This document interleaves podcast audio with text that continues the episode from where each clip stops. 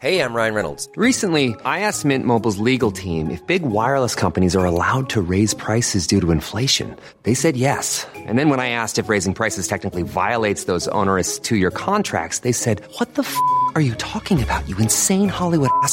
So to recap, we're cutting the price of Mint Unlimited from $30 a month to just $15 a month. Give it a try at mintmobile.com slash switch. $45 upfront for three months plus taxes and fees. Promo for new customers for limited time. Unlimited more than 40 gigabytes per month. Slows. Full terms at mintmobile.com.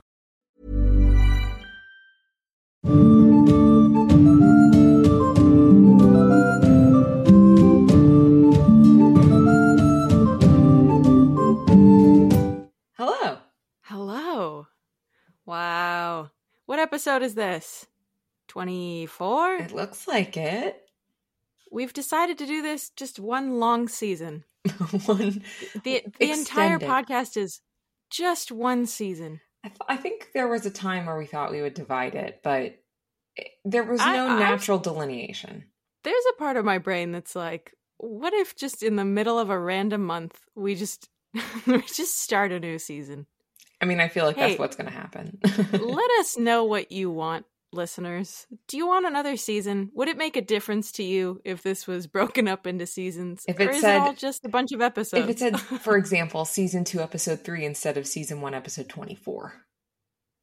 It does feel a little aggressive, I will say. There's, but if you look at the dates they were published, it's less Sure. aggressive. Yes, we do take a month plus between each episode. and I think that's it's good breathing room. It- I, I yeah. always say. I agree. I mean, it's a lot of work for both of us. We It enjoy sure it, but you know, We do enjoy it. there you go. So if you are not someone who's been tuning in for all 23 of our previous episodes, the uh, the way that this podcast works is that Mora here, our resident historian, brings us a historically badass broad once a month, and I don't know anything about it. It's a total surprise to me each time, and uh, I act as uh, as you, and I ask the questions that we're all wondering if we don't know anything about history. or you know we know something about history but but we could we could use to learn a little bit more yeah, I, I, I, I love that. That's a good characterization. Because I was going to say you're not completely ignorant in history. You actually know a lot. no Um, but i'm, I'm a, like a relatively you're well well educated human being i like reading You're extremely like well educated. victorian novels but Uh. the thing is is that i i did have a very active imagination while growing up and sometimes that meant that i was daydreaming during really important information like um you know the states of the us I will general geography I will say though, the point I think, at least for me, of this podcast is that I didn't necessarily learn about these women either, and I literally This studied history. this is this is the crux of it That's the This whole sure point is that it. even if you had been paying attention, would you have heard about these women? No, because the patriarchy. So right and what's crazy is that these are all in impossibly cool women they're so cool. It like hurts me. Oh, And uh, I I want to know who this week's month's oh boy I want to know who this month's woman is. So I'm back on track with my themes. I was trying to Okay. find like, oh, this is the month of blah. And I think for example, September is the month of National Cat Talk Like a Pirate Day. So at first I was not Do we need to take a moment on that, I- or is that self-explanatory? I felt confused and I just moved Mhm. on. We're welcome to dive into that. It it was so Sure. specific. Um hmm The whole the whole month, or just a day? The whole month. Or no, there was a day. Excuse me. There was a single day. I didn't remember the specific day. Forgive me, listeners. Um, hmm but it it exists. It's not just National Talk Like a Pirate Day. It's Cat Talk Like a Pirate Day. Yeah, actually, I would like some clarification on that. I would It's too. Cats cats need to speak like pirates. That's what it said. Do you think there's someone sitting on a computer somewhere in their living room, feet up on the coffee table, Mm, mhm. typing and laughing maniacally about the holidays that they've just created. I want that to be the case. I have a sneaking Mm-hmm. suspicion that one like was not that case. I feel like there's an earnestness behind it. I don't know. I thought I misheard you the first time, I'm going to be honest. Really? But I didn't. No. Yeah, cat talk like a pirate day. Cats don't really talk. I I mean, I Well, guess that's your opinion. Oh my god! no, of course they make sounds. I have an extremely vocal dog myself, so I know they're they're very capable. All I'm saying is, Mhm. it- it- can you force a cat to have a semi-offensive Irish accent that sounds like a pirate? The short answer, yes. Can you explain the long that process to answer-? The long answer, we don't have time. Oh, sadly. oh, oh, okay, okay. Well, do you know it's actually interesting we're talking about animals okay, yeah. because Wrap it around. nice segue. Mhm. I can't even say it's an it's not a non sequitur because there was it is in fact following our sequence of thought. Um, this month, next month, September, is also actually uh, a month with a lot of animal conservation and uh, welfare and wildlife pr- preservation and so on and so forth. So I got excited. I wanted to feature a woman who was a animal rights activist or some kind of you know Ah. woman in that realm and i found the weirdest most exciting woman whose name i'm going to attempt to not butcher because she is swedish. Ooh. um i i listened to a couple pronunciations. This is my best guess. And again i apologize to the swedes. Let us know how badly i butchered it. Her name is lizzie lind af hageby I have no degrees in Swedish, but to me, it sounds perfect. thank you so much chloe. Oh my gosh. Yeah, yeah, yeah. Wow The validation from a non-Swede. I was gonna say, so I did perfectly. Excellent. Um, her full name is oh, Emily Augusta Louise Lind af Hageby, but she was known to all as Lizzie. So I will call her. Lizzie. Lizzie was born, funnily enough, on the 20th of, sep- of September in 1878. And It's funny. yeah, because it's this is September's episode, and she's born in Oh, September. oh, I see. Oh, coincidence. yeah. She's born in. Se- yeah, okay. I'm back on board. Cool, cool. She was born into a very wealthy, very noble family. Her grandfather was the chamberlain to the king of Sweden. Her dad is a prominent lawyer. Um, she was educated the best money could buy, and she ended up ended up being educated at educated at Cheltenham Ladies College, which was in England, and um, she was able. Then she made her first foray over to England. She'll spend a lot of her career there. We'll talk about that.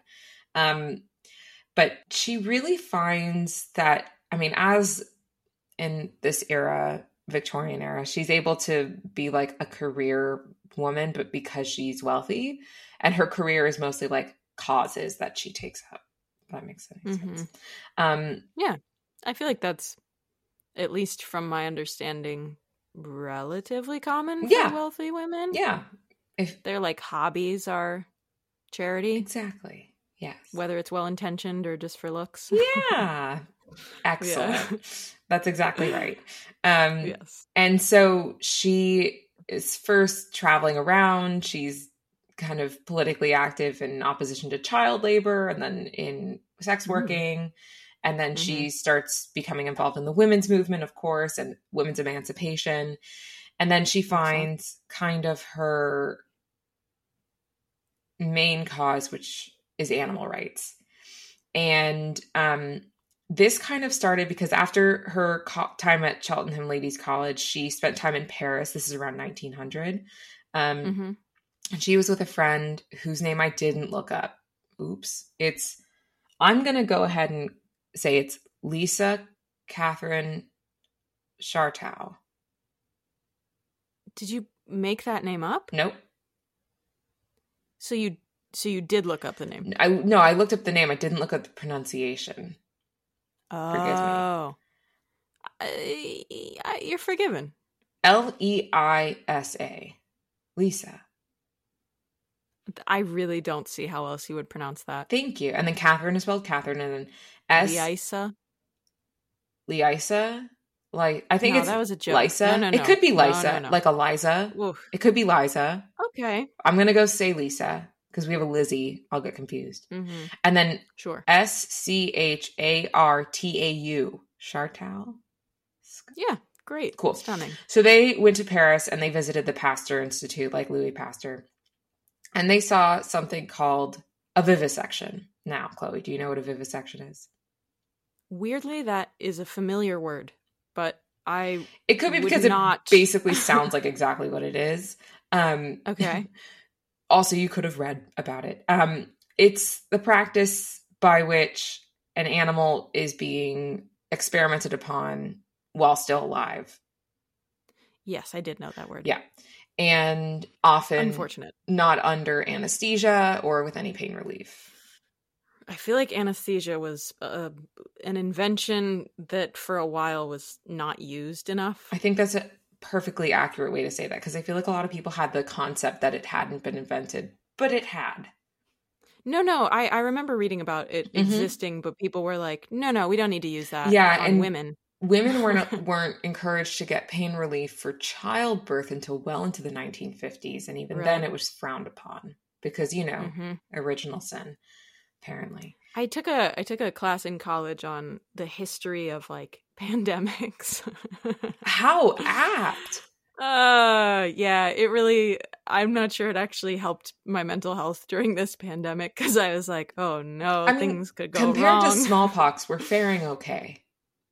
Yes. I mean, it also really, for anyone who is confused on whether vaccines are a good idea or not, it, it really clarified that uh, in college. But I, I think I remember learning about anesthesia on people of color and Mhm. women. Mhm. They were just like, no, no, no, they don't need it. They don't feel pain. They don't feel pain. Yeah. Which, unfortunately, I think people still think. well, and also, did you know that they didn't? They thought babies didn't feel pain That's great. until like the 1980s. They're just crying because it's funny. like until the 1980s, they operated on them without anesthesia. That is so late. It's so late. Ugh, okay. Well, this is awful. Okay. So they're operating on. So vivisection is a practice that's extremely popular, if not ubiquitous, amongst medical fields. It's the way that they learn Mhm. about things, even though they're operating on animals that aren't necessarily synonymous with the human body. But it's also these are physiologists; they're not just not necessarily doctors. Um, Okay. And so they, how do I? They, they basically there's a lot to say. I have a lot to say. I'm gonna I'm gonna keep going through her life because she becomes so um not, like she becomes so active that there's a lot to talk about with that. But so initially they she and her friend Lisa are at the Pasteur Institute and they see a vivisection and they are like beyond disturbed, which is fair. Um Mhm. and so when they go back to Sweden, they join the Nordic Anti Vivisection Society. And at the time, there's like a lot of this is a time of political movements. There's like the Anti Vivisection League or Society, there's the women's movement, but there's different kinds. There's abolitionism, there's all these different kinds of movements. And I'm not, I, they kind of become linked to each other in specific ways, or certain people become, would become suspected of supporting both movements or certain movements like it they kind of all become interconnected to a Mhm. degree especially the women's movement and the anti-vivisection movement and well i guess i'll just Huh. talk about it now one of the main reasons I feel like that's not common knowledge. no, and it was something I didn't really know that much about. And I think so. L- Lizzie feels such a connection between humans and non humans because technically, under the law, women and animals were not regarded as persons. For a second, I really thought you were about to say she was like an animal human hybrid. or like she was born with a tail. So she really, you know, I know I know you didn't go down that road, but for a second the world was an exciting exciting place. But do you know what I will say? We don't know she wasn't. okay. Do you know what? I'll I'll take that. I'll take that. For the rest of this story, I'll be having my own But thoughts. she has a little tail. Um, little snout, maybe. little snout. Nah, she looks snout. her her face looks normal. no, you were have to be saying a pretty see. disturbing sentence, honestly. yeah, it was. It's a lot. And I think uh, during this time, you start to see a lot of connections between that. Actually, Mary Wollstonecraft in um, The Vindication of the Rights of Women, which was published in Mhm. 1792, basically talked about that. Like, that there was this idea that women and, and animals had the same rights. Um, one of the main reasons is that you know the treatment of women by medical doctors who of course are, are male at this time and mm-hmm. animals are the same and that women you know if they have a husband have no rights and animals are defenseless creatures who likewise have no rights and a a chance to speak up against their treatment. And so mm-hmm. you know you have this link between these two movements and for some they become completely interchangeable. Like it, feminism and animal rights are the exact same fight and specifically women and like male scientists lizzie saw this as which i love it's a phrase i kept seeing in articles about her they saw this as a battle between feminism and machismo Ooh. which i freaking love that's a great statement Great buzzwords. great buzzwords. We love it. Um, there's also this the vegetarian movement. For the record, is like really starting Huh. to gain ground. I know it's older than we thought. In like 1900? yeah, earlier too. Yeah. Wow. The- so the vegetarian movement's coming forth, and it, it also has. There's a. I read an article that was like basically every single famous feminist you've ever heard of is a vegetarian. I don't know if I buy that because they were relying on purely circumstantial evidence, but there Mhm. Is a lot of you see in for example menus we still have from feminist rallies and other things that like they had a vegetarian option What? yeah That's so cool. I mean, it makes sense with the animal Mhm. rights movement. it does it does Yeah. um but also apparently there were you see uh, get ready for some negative propaganda against women guys um in Mhm. articles written about the anti-vivisection movement and rallies and also the feminist movement the men writing it of course always make sure to mention that like some all of the women were wearing like feathers in their hats and fur and stuff and i'm sure that's not actually the case but obviously not every single woman would view the rights through the same way so there's uh, there's a Mm. spectrum of course i'm sure where you know all denigration of animal life is is negative and bad and um you shouldn't kind of have any of it so you shouldn't be wearing fur leather whatever um Mhm. and that's like the complete vegan movement if you will but i think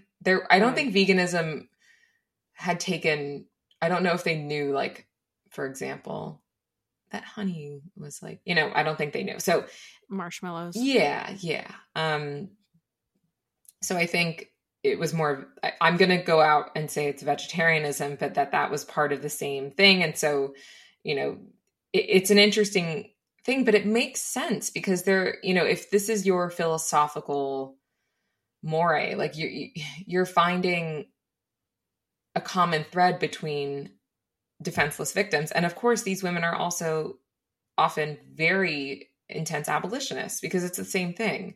And you see that with abolitionist movements and anti-vivisection movement as well. Um, so it, it, it's directly tied to the progress of all of those movements. Um, Makes sense, yeah. she wrote hold on i have a quote that she wrote which i thought was interesting. I'm, I'm going to read it in its entirety because i think one of the things that becomes really awesome about her is that she becomes very famous for being like an intensely amazing orator. So um, i love reading her words. I read a couple of her books. They were so interesting. Um, she said that the discovery of evolution was crucial for that discovery brought about the decay of the old anthropocentric idea of man it taught that if there is this kinship physically between all living creatures, surely a responsibility rests upon us to see that these creatures, who have nerves as we have, who are made of the same flesh and blood as we are, who have minds differing from ours not in kind but in degree, should be protected as far as in our power lies from ill treatment, cruelty, and abuse of every kind. She saw the movements of the greater for the greater freedom of women, for the enfranchisement of women, for their higher education, for the opening up of trades and professions for them, the re- removal of legal disabilities under which women suffer today as one of the practical efforts which are based on the realization of solidarity and kinship.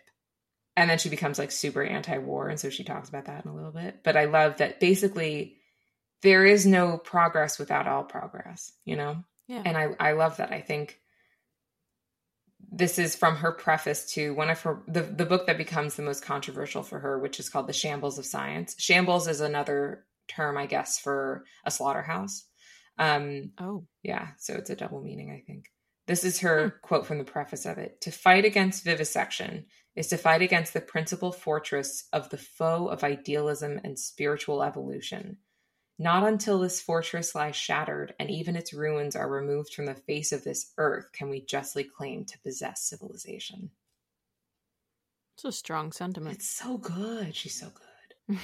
but yeah, I love, I just, I love her writing. I, I recommend everyone look up what they can. A lot of it's been saved and published, or it was published. Um, she also like randomly published a biography of this like pretty sexist playwright, but she like talked about how he was really sexist, but she liked his work. anyway, Ooh. yeah, interesting. She, you know, depth. Um, so we're going back to like 1900, 1901. She's back in Sweden with Lisa, and they go, they join the Nordic Anti Vivisection Society. She becomes like the chair of it a year later. And then another year later, so around 1902, Lisa and Lizzie decide to enroll at the London School of Medicine for Women. Um, they want to have the medical knowledge to be able to become great anti-vivisection activists. So that's that's their goal. So they start studying there, and the women's college itself didn't perform vivisection, but they could they had visiting rights at other colleges. So she uh, Lizzie and Lisa attended demonstrations at King's College and University College, and both of these practiced um, vivisection. Of course, that was like just de rigueur. You know, people did that, and they kept Mhm. a diary about it. Um, and so, basically, what's really hard. So the the shambles of science is very difficult to read. Basically, every chapter um, describes in detail the vivisection that they watched. I'm not going to do that because Yikes. it's very disturbing and you, Mhm. it's on it's public record you can go read it um but you know if it's the idea that animals are being experimented upon without anesthesia in front of an audience and Mhm. usually men and um not usually pretty much always men and they're what something that really struck me in this book is as they're watching these experiments they're also basically saying like not only are these not are these cruel to animals but eh, they're not even good experiments. Like sometimes they f- they fail most of the time because th- they're not necessarily following scientific thought or what they're attempting to do. Like isn't working because the animal's eh, stressed or alive or um Mhm. yeah and so what's interesting is like it, it seems like a futile thing for them to be doing like why is this the way that they've chosen to learn about the function of veins and nerves and so on Right. and so forth and um so there's a chapter that they write and she's very sarcastic which i kind of appreciate um Hmm. she in a chapter called fun Mm-hmm. She talks about a brown terrier dog, which hurts my soul deeply because I have a terrier. Not that it wouldn't hurt my soul anyway, but they actually specifically describe a wire fox terrier, which is the kind I have. And I was like, no, I can't read this chapter. I did. I read it, guys. It was very hard to read. Um, for the record, I was pre med and I really love science, like this kind of. I love medicine. I love learning about it, and this was very distressing. Um, so they're saying that this dog had been operated on multiple times over a two month period by several researchers and then dissected without anesthesia in front of an audience of laughing medical students. And that's pretty horrific What was what was different about that chapter? that they were laughing and specifically that this dog had been operated on more than once. And the reason why is because there's a act from 1876 called the Cruelty to Animals Act, which Hmm. specified that for that kind of procedure, the animal had to be anesthetized and used once before being euthanized. Oh. And there were other licenses that permitted the vivisection of conscious animals, but that wasn't part of that. And so So they were kind of like breaking the law exactly as well. exactly so they were um, according to the women, and this becomes very legal. Um, according to women, the women, Lisa and Lizzie, that the animal had been suffering. You could see um, it was trying to move and get free, um, and that the experiment itself like didn't even work, and that they mm-hmm. saw scars from former procedures, and that they themselves saw the animal operated on more than once, and that was in violation Ugh. of the Cruelty to Animals Act. Um, so they show this. Could they do anything? Oh yeah. Oh okay. oh, get ready.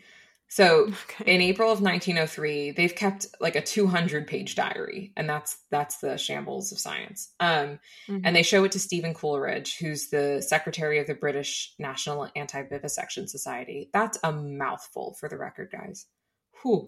I got through it, but as I was doing it, I was like, "You're not going to make it. It wasn't going to happen." I couldn't even tell. Couldn't even tell. Flawless. Seemed flawless. Oh my god! Thank you. Okay. Mm-hmm. Um, mm-hmm. So they show their diary to Stephen Coleridge, and that chapter called Fun, again, it's called Fun, um, catches his eye because specifically it was in violation of of that law. And so and it's called Fun because the men seem to be having fun with this. Yeah, they were laughing a lot. But I mean, that's that's a wild title. I know. I'm telling you, this is quite a book to read. well, that that that specific piece of information just clicked for me. yeah. that that was not clear to me until until this moment. Yeah, it was called Fun. So the scientist who'd been operating as William Bayliss, which is a stupid name because he's a stupid man. Um, Coleridge accuses him in public of having broken the law, and Bayliss responds with a lawsuit. Basically, it's like defamation. And mm-hmm. this trial is wild. It opens in November of 1903. Coleridge tries to get um, Lizzie and Lisa to not publish um, The Shambles of Science, but they refuse and still publish it because basically Coleridge gets accused. It, it's a lot. So Coleridge accuses him in public, and then Bayliss is like, Yeah, fine, you're going to do that. I'm going to sue you. And then he's like, Oh shit, I want to lay low. So Coleridge wants to kind of lay low. Bayliss demands a public apology from him, and that's when he starts. Was he not expecting to be sued? I don't know. They're white men. They're just talking out loud. I think he didn't think it through. That's so bizarre, isn't it? You know, he did say it at the annual meeting of the National Anti-Vivisection Society, which was attended by two to three thousand people. Oh, so it was like a, a pretty large public accusation. He accused the scientists of so- torture. Here's the quote If this is not torture, let Mr. Bayliss and his friends tell us in heaven's name what torture is.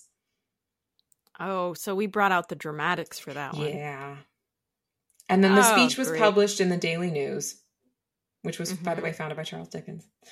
And mm-hmm. then questions were raised in the House of Commons. Uh, and they wanted to end vivis- vivisection demonstrations. Um, and then basically there's a small investigation and whether or not the home secretary is going to take any action about this you know supposed violation of the cruelty to animals act bayliss demands a public apology and then he um, files a lawsuit and the, yeah coleridge tries to get the women not to publish the diary. They go ahead and publish it and the trial moves forward. So in 1903 in november this trial opens um, basically so starling so bayliss and starling are the two scientists and starling doesn't decide to move forward with a lawsuit. I don't think he cared that much to be honest. Um, and so they open bayliss's barrister lawyer um, calls starling as the first witness and he admits that he had broken the law by using the dog twice so he he fully says it but he says he did it to avoid sacrificing two dogs interesting yeah. defense. Hey, I'm Ryan Reynolds. Recently, I asked Mint Mobile's legal team if big wireless companies are allowed to raise prices due to inflation. They said yes. And then when I asked if raising prices technically violates those onerous two year contracts, they said, What the f are you talking about, you insane Hollywood ass? So to recap, we're cutting the price of Mint Unlimited from $30 a month to just $15 a month. Give it a try at mintmobile.com slash switch. $45 up front for three months plus taxes and fees. Promoting for new customers for limited time. Unlimited more than 40 gigabytes per month. Slows. Full terms at mintmobile.com. I'm Sandra, and I'm just the professional your small business was looking for. But you didn't hire me because you didn't use LinkedIn jobs. LinkedIn has professionals you can't find anywhere else, including those who aren't actively looking for a new job but might be open to the perfect role, like me. In a given month, over 70% of LinkedIn users don't visit other leading job sites. So if you're not looking on LinkedIn, you'll miss out on great candidates like Sandra. Start hiring professionals like a professional. Post your free job on linkedin.com/people slash people today. But you say you broke that specific law, which is that. And then Bayliss says that If I if Mhm. I'm not wrong, Yes. your reasons for breaking a law don't usually matter if you broke the law, right? don't usually, but yeah. Like if you steal and you're like, it's because I was hungry and needed food, they're like, yeah, well, you still stole. So It, it, in America currently, it depends on the judge. Back okay, in the early 20th century, you're very right. okay, great. There's like I'm just thinking of Jean Valjean. I, I, you know I was gonna say I'm sensing some Les Mis there. Well, I saw a TikTok of a girl who was looking at a. Uh, there was like a tray of fresh bread outside of a bakery, and she was like, "My intrusive thoughts are about to make me two four six zero one." Oh my and there's like Les Mis playing underneath it. That's That TikTok's been on my mind. Uh, I just wanted to somehow mention it in this podcast. I'm happy you did it. It sounds funny. It's it's great. I highly recommend. Good luck finding that. I was gonna say, TikTok. can't you like not find things on TikTok though? I, I don't understand it. People send me things and I watch them and I find them funny, but like I've not perused it myself. For any You reason other than I know it's like a deep dark hole and I'm like, don't engage. Just don't do it. yeah it's no it's so addictive i think you need to be able to decide that the content is worth the addiction Mm, you know, my sister calls it her programs. She's gonna go watch her programs. It's TikTok. oh like Yeah. like the 1960s Yeah, I think it's the funniest thing I've ever heard. I love it. She's like, "Oh, I'm gonna go watch my programs." I'm like, "It's TikTok. Stop." it's do you know what though it's true i mean it is just a form of entertainment absolutely. we're off topic we're off topic i realize that It's okay. Back to the back to the, back to the court yeah back to the court So Bayliss testifies that the dog had been given morphia, which is not as effective as morphine, and six ounces of alcohol, Mhm. chloroform, and ether. Um, and Okay. effectively, he says, "Yeah, we gave the dog a, a form of anesthesia." And then a veterinarian said that the system he was using was unlikely to be adequate. Love that veterinarian wherever you are Alfred whoever you are. Sewell, we love you. You're dead, but well done, bud. great dude great dude And then another witness said he used too much anesthesia. And another one, a witness or a doctor uh, w- another witness, it was Fred- Frederick Hobday, what a stupid name, of the Royal Veterinary College. interesting So basically, there's two clear lines. Like, clearly, there are people who support vivisection and who don't, and they're going to follow that line to the ends of the earth. Like, it's so clear when you read some of this. Um, Right. Bayliss said the dog had been suffering from chorea, which is a disease that causes involuntary spasm, and that you know the women were just seeing that. And some other students oh said that the dog had seemed unconscious. That- yeah, That is a sneaky argument. isn't it? But men, they Wow.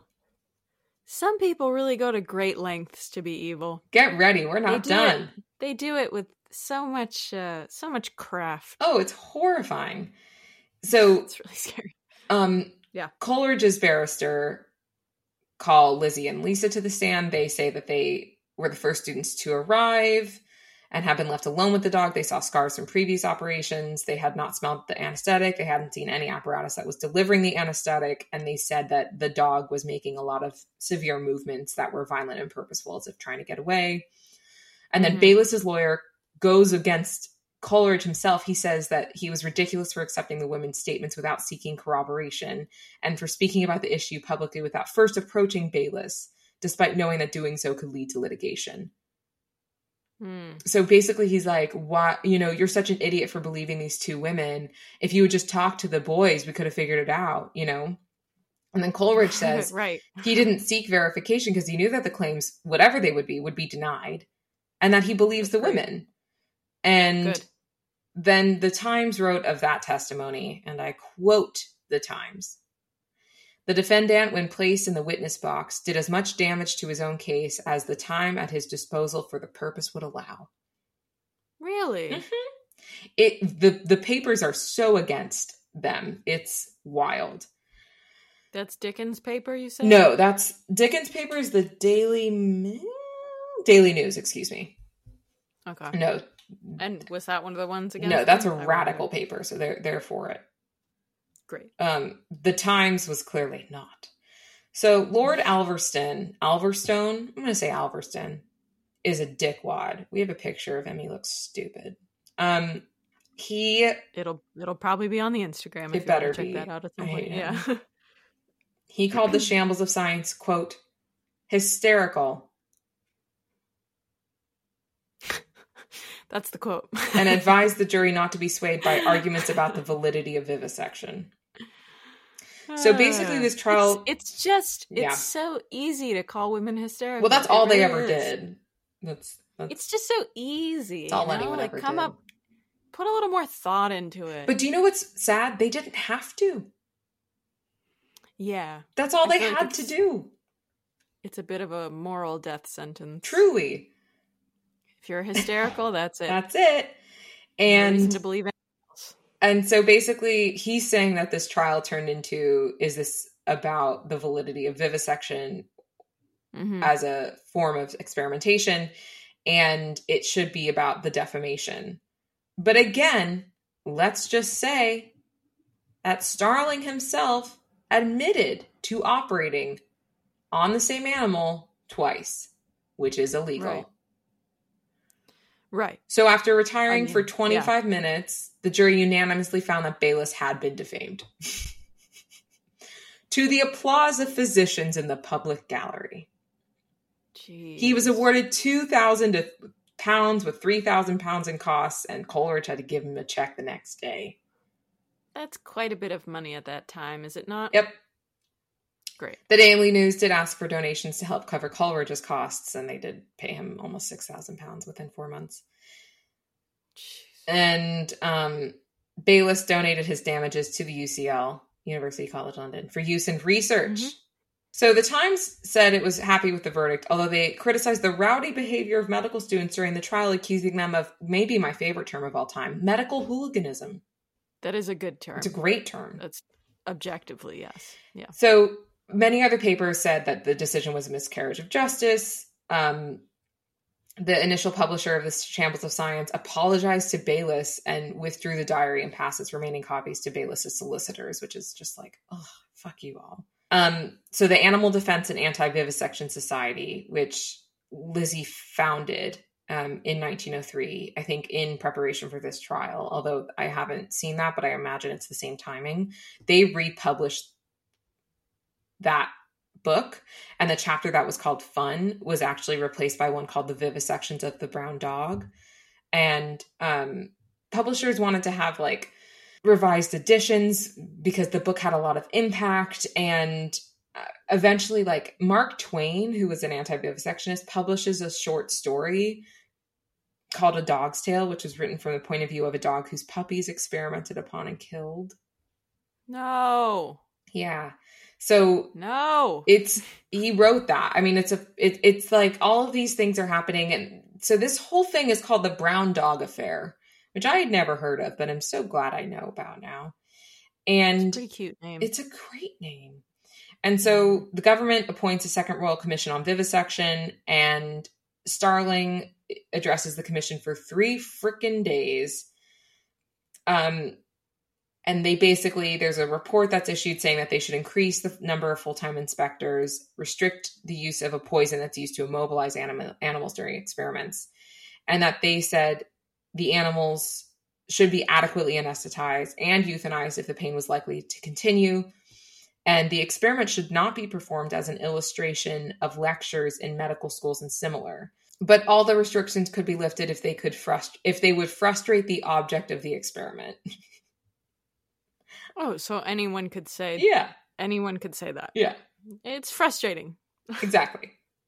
So this kind of becomes this thing. There's a memorial that is made by um, Anna Louisa Woodward, who's the founder of the World League Against Vivisection, It's a bronze statue of a dog.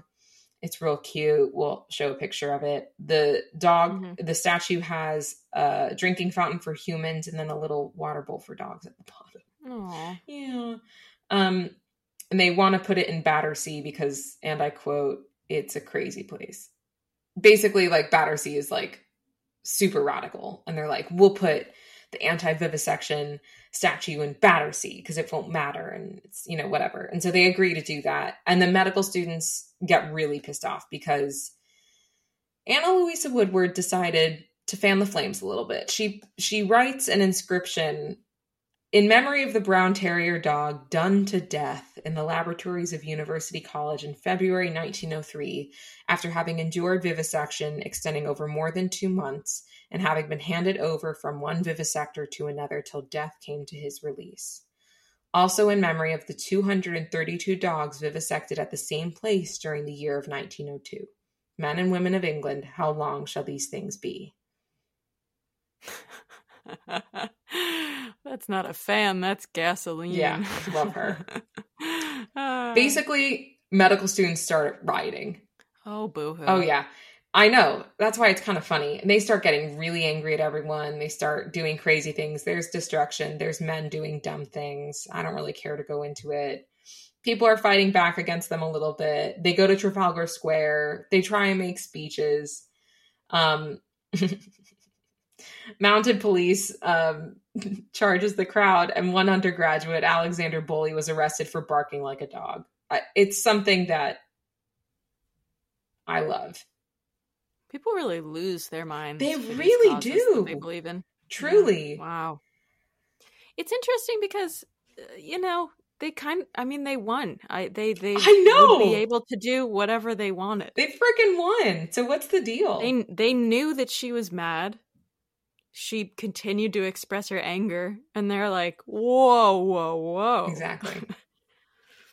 It's We see it time and wild. I again. mean, it's kind of well, it is a little bit more defamation, honestly. Truly. But they didn't sue So- her. I don't know. Ugh, Ugh. messy, messy. Truly. So then, so Lizzie's speaking at a meeting in 1906. This is still happening like years later. This continues for like 10 years almost. It's ridiculous. A hundred students disrupt the meeting. They throw chairs and stink bombs, and furniture was smashed, and clothing was torn. And, you know, basically all of the liberal movements like trade unionists, socialists, Marxists, liberals in general, suffragettes, they all rally around the brown dog statue. And hmm because basically quote the brown terrier dog done to death which is from the inscription by the male scientific establishment united all of them. That's i think that makes sense. It's it's part of that whole thing. And um it became this symbol. So the brown dog affair carol lansbury um writes that it became a matter of opposing symbols. The vivisect- vivisected dog on the operating board blurred into images of suffragettes force fed in Brixton Pi- prison, or women strapped down for childbirth or forced to have their ovaries and uteruses removed as a cure for mania. The vivisected animal stood for vivisected women. And I mean, I think that's extremely powerful. I think that's that's that's the crux of this argument. And this is at a time when, you know, women are starting to become radicalized as suffragettes because they're seeing that they're not able to you know peaceful demonstrations aren't helping. And so some become radicalized and then of course that that fuels the flames against them. So eventually the statue becomes too expensive to have security around. So they put it in a garden shed and then someone melts it down. And then in 1985, 75 years later, they make another statue. And then again, that one's in a um like shed now. So Like right now, you mean? yeah, I think it's kind of in a shed. Is it right now in a shed? Hold on, let me just check. It's in a shed. Okay, it was in a shed in 1992. It was reinstated in 1994. So it's So not in a shed. It was. So it's in a it's like in a garden somewhere. It's in it's near the Old English Garden. Go see it, folks. cool. It looks yeah. it's a weird statue. Go fly to England right now. We have listeners in England. Oh yeah. Hey guys. Hey guys. What's up? Anyone want to give us citizenship? Um anyway, no, okay. Um yeah, f- fly us over. fly us over. So all throughout this, poor Lizzie, not poor Lizzie, Lizzie's still fighting the good fight. Like I said before, she co founded the Animal Defense and Anti Vivisection Society in 1906 with the Duchess of Hamilton. And they organized the first anti vivisection conference in London that's international. I mean, she becomes this kind of incredible force. And part of that is that she sues in 1913 she sues Dr. Caleb Saleeby, the Pall Mall Gazette, who's owned by William Waldorf Astor, their editor and the printer. Do we know who that is? William Waldorf Astor? Mm-hmm. Do you know the Waldorf Astoria? Yes. That, that basic, yeah. Waldorf. Yeah. Waldorf. Got it. Got it. Got it. They own I, I didn't hear. the Astor family is yeah. They are he's wealthy. unbelievably wealthy. He's like in charge of all the newspapers. He's in charge of like what the world gets to learn effectively. She sues all of them. Power. Yeah. Oh my god, right? Um Oh, that's that's bold. what wanting the power? That she sues them. Oh, I know. So Saleeby published two articles and he he did it because the anti-vivisection defense uh, the animal defense and anti-vivisection society had run some graphic vivisection displays in their shop and people were horrified and Saleeby in his article accused Lizzie of a systematic campaign of falsehood and she responds by suing them. And she had to represent herself in court because women were not they legally couldn't be admitted as lawyers in the UK because they were not regarded as quote persons within the terms of the 1843 Solicitors Act. Great. So before when we said animals and people like women were not regarded as persons, yeah, they weren't literally under the law. Yet another example. Truly. So this trial, for background listeners, my my dad's a lawyer. I know enough about what goes into a trial. He's a litigator. Um, that like this astounded me. this the numbers here. She broke a lot of records in this case um, for the number of words spoken.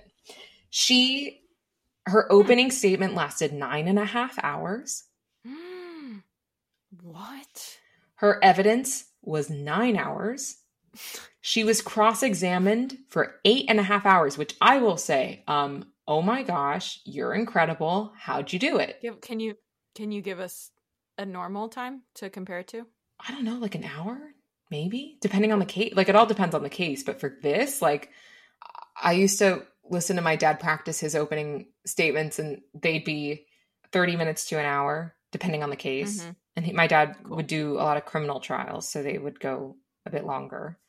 Um, Mhm. Sometimes because he had to include a lot of evidence and stuff, um, and talk about what the other side was going to do. Trials can last weeks, and I get that, but most of that time is not spent in a nine and a half hour long opening statement. It's spent like cross examining like fifteen hundred witnesses, and you know, so she's. What what was her what's her aim? What's her angle here? her angle is is Is she passionate? Is it a strategy? unbelievably it- passionate. Basically, she becomes known as a distinguished orator because of this trial. She, according to the New York Times, said, uttered, they said uttered, 210,000 words. Who's counting? They Who's did. counting her words. And she had asked over 20,000 questions of 34 witnesses. But again, to clarify, this is just because she's passionate about it. It isn't Yeah. because her strategy is to like wear everyone down. No, I think this is Yeah. this is part of her case. Um, the judge said that she had cross-examined as well as any barrister could have done, and his quote is that her final speech, which I will repeat was three and a half hours, was a very fine one. She is a woman of marvelous power. Day after day, she showed no signs of fatigue and did not lose her temper. but I still voted against her. Yep, okay. they I have the New York Times article. Um, her final statement was I have not come here to ask you to give me thousands of pounds of damages. I have to come I have come to say what I think about this matter. I have come because I know that this charge against me is untrue and false. I should have been willing to die for the cause. It is a thousand times more difficult to live for a cause than to die for it. And if these were the last words I should speak, I do say that I am innocent of this charge, that I am a fraudulent liar, and that I consciously utter falsehoods and attack people fraudulently. And they said, okay, yeah, yeah, yeah, sounds good. Yeah. Anyways, you're guilty. Yeah, so it was a- that's right. It was an action for libel.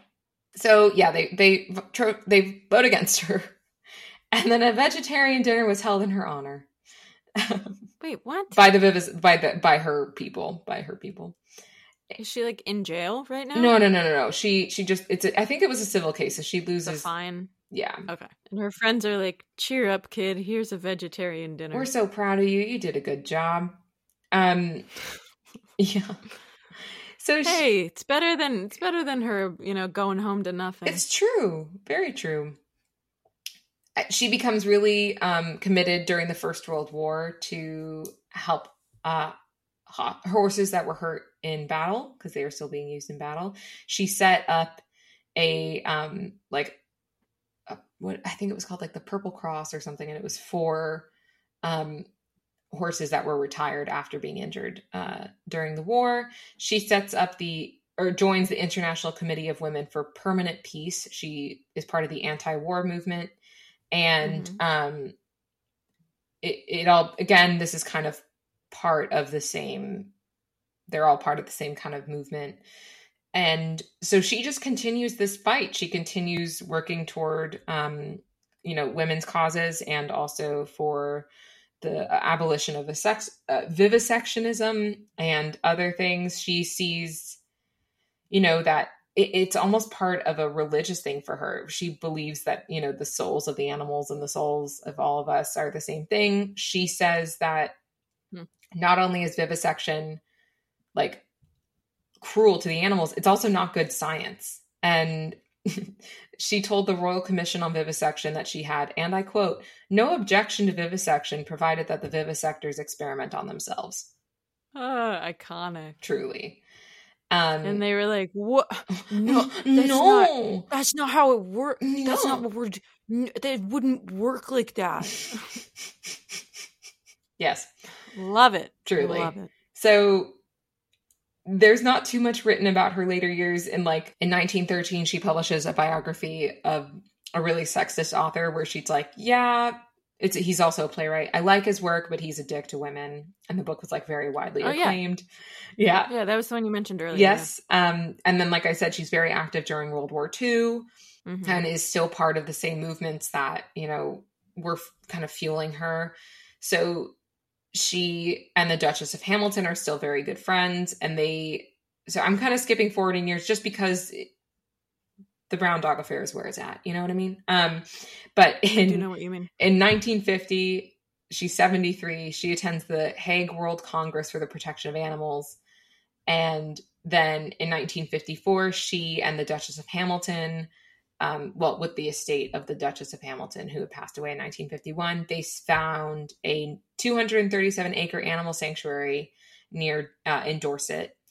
And she runs that um, effectively until she passes away in 1963 um, at the ripe old age of 85, which is solid. Wow. Yeah. She, um, all of her assets were transferred to the Animal Defense Trust, which Hmm. continues to offer grants for animal protection issues to this day. That's sweet. Yeah. And I think We like I like that turnaround. we love all of it. She was so prolific. She had so many books published, and I wish it were easier to read most of them. I imagine you could request them of your local library. It's just wonderful to, again, I feel like I've been on a theme with women who have been writers or have read us, left us written um, works because it's such a pleasure to read their own um, voices. And it's not Right. something that, um, for the majority of my life as a historian, I've been able to do. And I, I love, she's very cheeky. She's, you know, so committed. Um, I think, you know, it, I just love that she continued this fight and worked toward a cause that she was so, so, so passionate about, even though, again, literally the laws were against her and didn't recognize Mhm. that she was a human being and um, had rights of her own. She still continued all of that. So, yeah, Lizzie Lind af Hageby, killing it. That's beautiful. Thank you. She she was really solid. She has a great couple of photos that we'll post of her. What Ooh, someone said some guy thought that he thought he'd find a really ugly woman because she's, you know, radical. And instead he found a pretty little plump woman with kind brown eyes, eyes that twinkle. She was not even dowdy and undecorative. Her blue dress was pretty as anyone could wish. Because that's what matters. I I hated that. I'm so angry. I hated that so much. And then he wrote that he was almost converted to vegetarianism by her straight, hard logic. You know what? If that's what makes it work, Fine. fine. if that's what he needs, fine. Ugh, hate it. She wasn't even that plain She looking. wasn't even ugly, and she wore nice clothes. Whoa. A blue dress. I don't understand. I thought all active women were hideous. And suddenly I thought maybe animals do deserve rights. You know? Ugh. the mind of a man. Wow. it wow, must wow. be full of nothing and scary things at the same time. And that's why we talk about Women. historically badass broads. Because there are, like, for example, I've never heard of Lizzie, and she's so cool. Why didn't we hear She about cool. Lizzie? Ah, and now everyone who made the decision to tune in and listen to this point of the podcast now knows about her. That's very and that's true. wild. that makes me happy. Go look her up, guys. Look up, read more. Yeah, and if you know, Or if to not- plug our Instagram Yeah. again. But if you're not following it, you could follow it, and then you would see some very nice images I like our Instagram. That's because Chloe does a great job. taken straight from Google Images. job. but with One day we might get copyrighted. We'll see. We're not touting them as our own. We're saying, look, this is this person. Sure. And I make sure that they've been dead for a while. So, you know. Yes, that the dead and historically, you know. It is important. And I don't want to anger important. family members. So and there you go. there you go. Oh, wow, I've never thought about that. Oh, yeah. We might be angering estates. You know I love drama. I do. I was going to say, well, well, then when that happens, we should be like Drop Lizzie. us a line.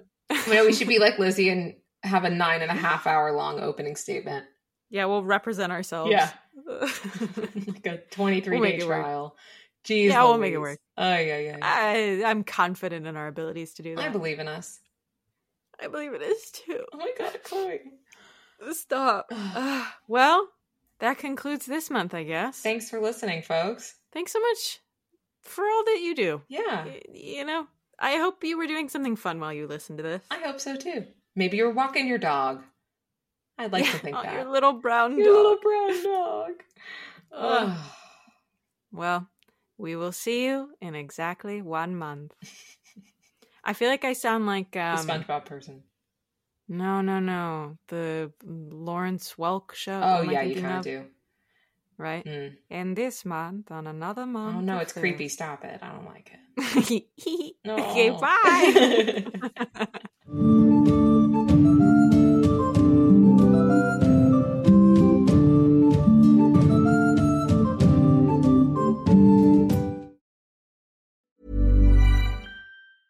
Even when we're on a budget, we still deserve nice things. Quince is a place to scoop up stunning high-end goods for 50 to 80% less than similar brands. They have buttery soft cashmere sweaters starting at $50, luxurious Italian leather bags, and so much more. Plus, Quince only works with factories that use safe, ethical, and responsible manufacturing. Get the high-end goods you'll love without the high price tag with Quince. Go to quince.com slash style for free shipping and 365-day returns.